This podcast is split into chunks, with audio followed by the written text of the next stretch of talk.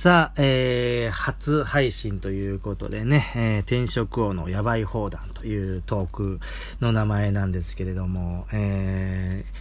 まず第1回目はですね、ちょっと僕がすごく応援している中日ドラゴンズについてちょっと語ってみたいと思いますね。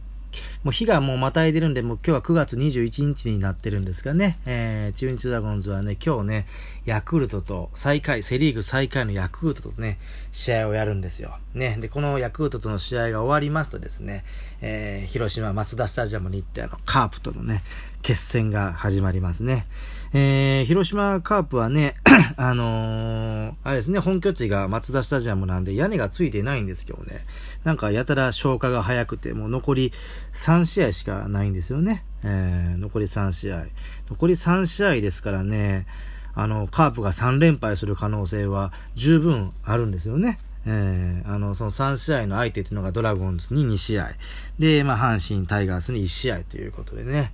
ちょっと追いかけるドラゴンズとしてはですね、もうカープとのこの残り2試合はもう何が何でも勝てなければいけないと。で、あとは阪神がね、カープに勝っていただければ、もうこれ広島3連敗ということで、3連敗だと、カープは最終勝利数が69勝ということで、勝率4割9分3厘ということで、5割を割っちゃうんですね。で、ドラゴンズは5割いけばいいわけですから、5割いけばいいですからと言いましたけれどもね、残り7試合をね、6勝1敗でいけばね、5割越すっていうことでね、6勝1敗は結構厳しいですよね。現実的に考えて、4勝3敗はいけると思うんですよね。なんせ首位の巨人にね、残り6試合で6連勝したチームですから、もう本当に今、ね、投打のバランスがいいというか、やっぱり大事な試合になってくるとね、やっぱ打線はなかなか打ってくれないんで、やっぱピッチャーだと思うんですよ。で、ね、マルティネスが、この前、巨人戦ですね、岡田の代わりに、守護神に戻りました。やっぱちょっと岡田はちょっと不安ありますからね、本当にセーブは上げてたんですけど、マルティネスがちゃんと9回抑えてくれればね、いや本当に今正直5回ぐらいまで先発がね投げてくれたら、もうあとはね、本当にドラゴンズのリリーフ陣っていうのはもう今12球団1じゃないかなっていうぐらい揃ってますよね。9回マルティネスと考えたら、8回ロロディゲスでしょ。この8球は打てないですよね。で、他につい最近まで守護神してた岡田がいますし、で、藤島もいますし、福もいますしって感じですからね。だから本当に、これ今日もね、柳が投げるんですけど、柳ね、ドラゴンの中で唯一今10勝してましてですね、本当に頑張ってきたんですけど、ちょっとここに来てね、ちょっと疲れが見えてるっていうか、あんまり良くないんですよ。だから本当に今日のこのヤクルト戦もですね、ダメだったらもう3回ぐらいで変えちゃってね、又吉もいますし、早めにもう見切りつけるのが大事で、本当にもう、与田監督も最近はもう見切りつけるの早いですからね、梅津とか小笠原とかね、本当にもう5回持たずにね、変えてますからね。で、本当に、ね、一応打率もね、リーグトップですからね、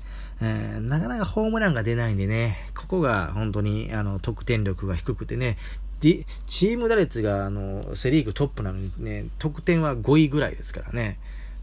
いや本当にDeNA の試合とか見てると羨ましいですよね。昨日ねちょっと負けちゃいましたけど、その前ね広島戦ですよ、11対8で勝ったっていう試合もなんか7対0ぐらいで負けてたのをねひっくり返しましたもんね。梶谷のホームランとね、外ですか、ホームランって外とか本当にもうすごいですもんね。2年連続40ホーマーという形でね。だからやっぱり今年はドラゴンズね、なんだかんだ言って4位3位ね、3位になってほしいんですけど、ダメでも4位5位っていうことでも来年に期待が持てる形で戦力が整ってきてるんですけど、やっぱりちょっと一発の打てるね選手ですね、補強してほしいっていうかね。本当は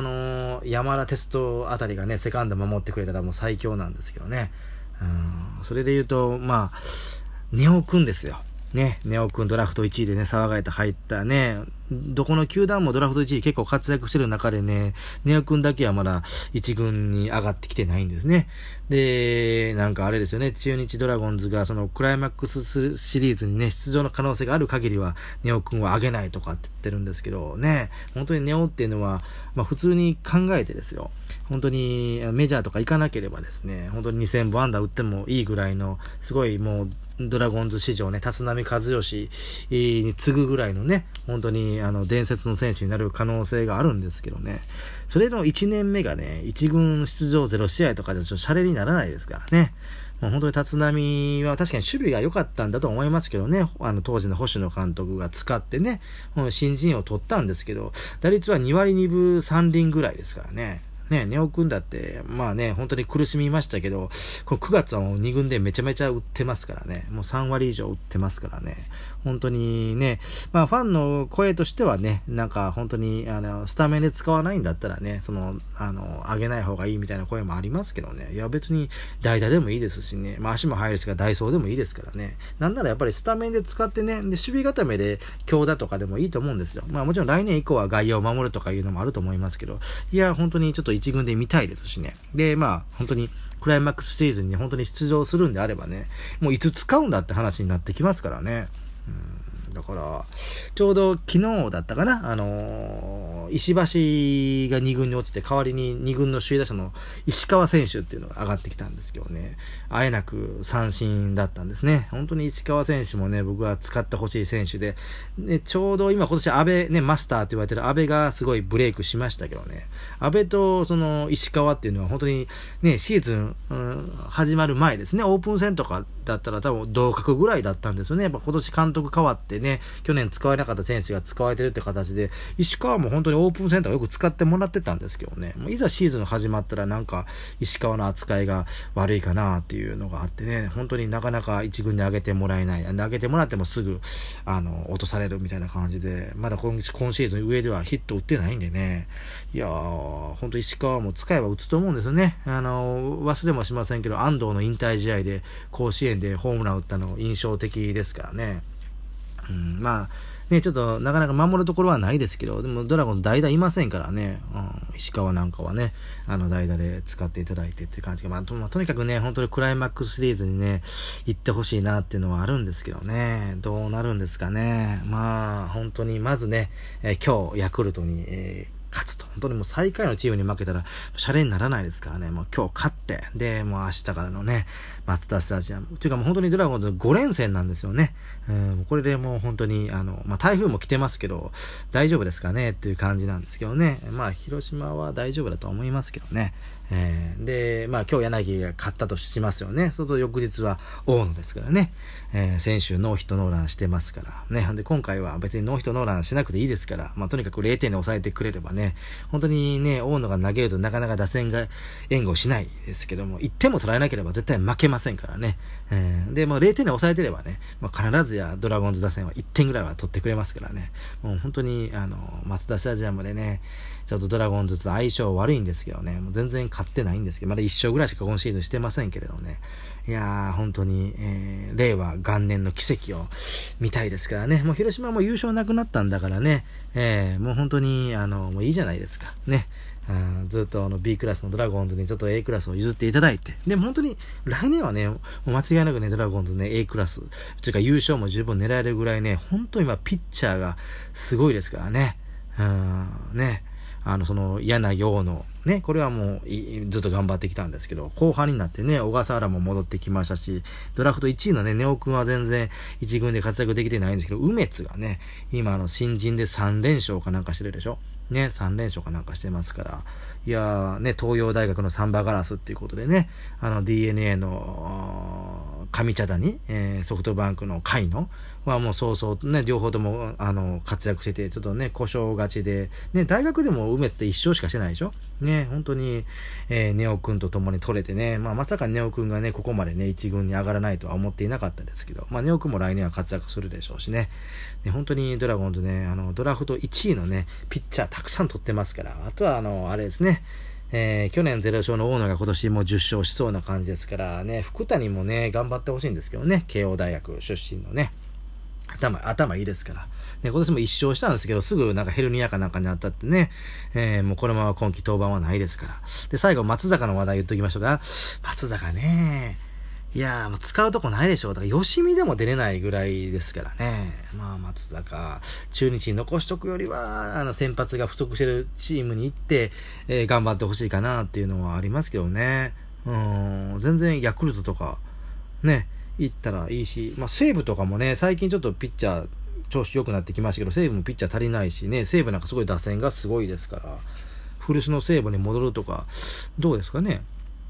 いやちょっと本当に申し訳ないけど、中日にいたら来年出る幕ないんですけど、本